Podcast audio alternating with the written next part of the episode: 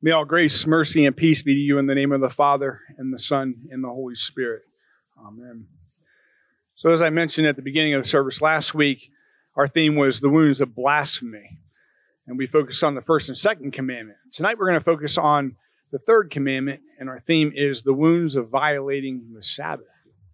So, the third commandment calls us to a holy day of rest.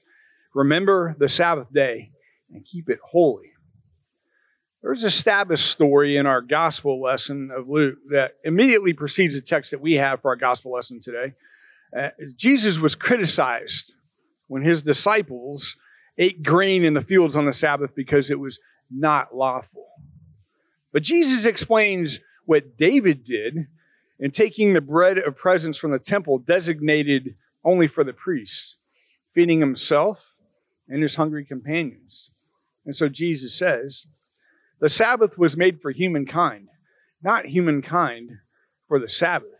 So the Son of Man is a Lord, even on the Sabbath. We should notice carefully in today's gospel reading that on this other Sabbath day, Jesus never really directly heals the man with the withered hand by touching him. He tells the man to come and stand here. And while he's standing there, Jesus asks his critics who are seeking to bring an accusation against him Is it lawful on the Sabbath to do good or to do harm, to save life or to destroy it? And after looking at all of them in their silence, he then orders the man, Stretch out your hand. And then the hand is restored. The critics were furious, of course, besides themselves with rage, even though legally speaking, Jesus had performed no actual work on the Sabbath.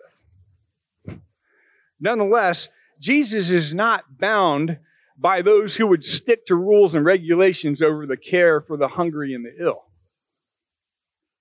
He does not seek to stand over others, invoking legal precedents or anything else, but seeks to stand with others in their oppression with compassion and love. Still, to this day, we're legalistic as critics of Jesus, even in our own churches.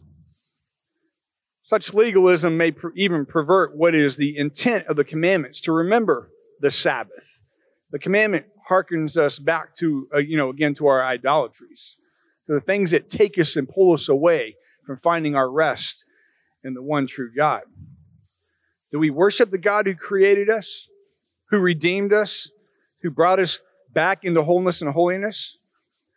Or have we turned to other gods, even denying God is truly having a place in our busy lives?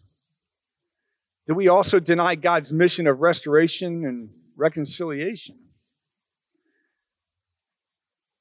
St. Augustine confessed to God, Our hearts are restless until they find peace in you. But today, is rest defined by us as something we do with our personal time? Exacerbated by our cultural spirit of individualism, but never seen as resting truly in God? To be sure, the word holiday has its roots in holy day.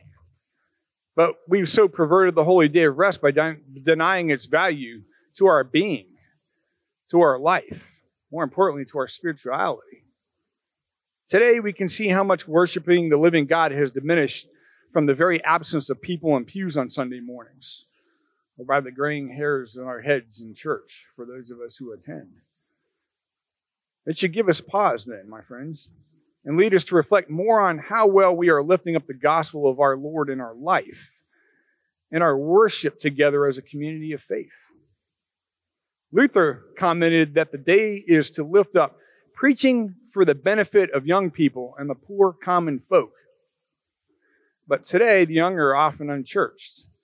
And well, the poor, they're still longing for relief and compassion. Amazing that today we have God's Word at our fingertips. And we, we can find every excuse in the book not to spend time in it. Amazing that Sunday mornings are replaced with sleeping in or sporting events with our children. And we say that we will find time to spend with God, but time passes. And instead of rest, what happens to us? We are harried with the busyness of this world that we live in. And you know what that means then? If we haven't taken the time to find our rest in the God, to be hallowed and prepared, then quite honestly, how are we to live out our lives doing God's work? Raising up our children in faith, caring for the poor, the oppressed, the marginalized in society. Luther understood the Sabbath day commandment to be less about our rest and more about the need to be hallowed. We need the word. And by that, Luther meant the word of the gospel of Christ to live and move and have our very being. Even making it a habit to go to church but not actually grow in the promise of the word is then legalistically to miss the meaning of what this commandment is all about. Jesus bears the accusation of his critics because he sees the real purpose of what it means to actually remember the Sabbath. How the Sabbath was made for humanity, not humanity for the Sabbath. He seeks to reconcile God and humanity in his mission and ministry, the very things that he was sent to earth to do. The real rest he gives us is the peace and joy of his life and his death and his resurrection. And the wounds of Jesus are at the center of our worship together. When we preach, we preach Christ crucified. 1 Corinthians chapter 1. When we're baptized, we're baptized into his death and raised with him to walk in the newness of life.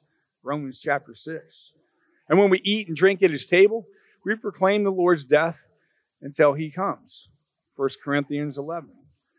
These wounds that Jesus bore for us are also marks that we are privileged to carry in our own cruciform lives, to share with one another the forgiving peace that Christ has brought for us with a price, and share the same peace with the world when we hear the words, Go in peace. So, how are we finding our rest in God?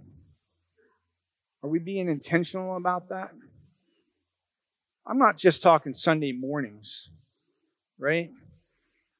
I'm not talking Sunday mornings and going to Bible class, but sometimes even on Sunday mornings, we sit in the very pews and dismiss the Word of God and have other things cloud our heads. And it goes in one ear and out the other. How are we truly finding our rest in God? We've got to be intentional about that if we're going to go out and work in God's kingdom and bring His rest to others who so desperately need it, to go care for the ill and the poor and the marginalized.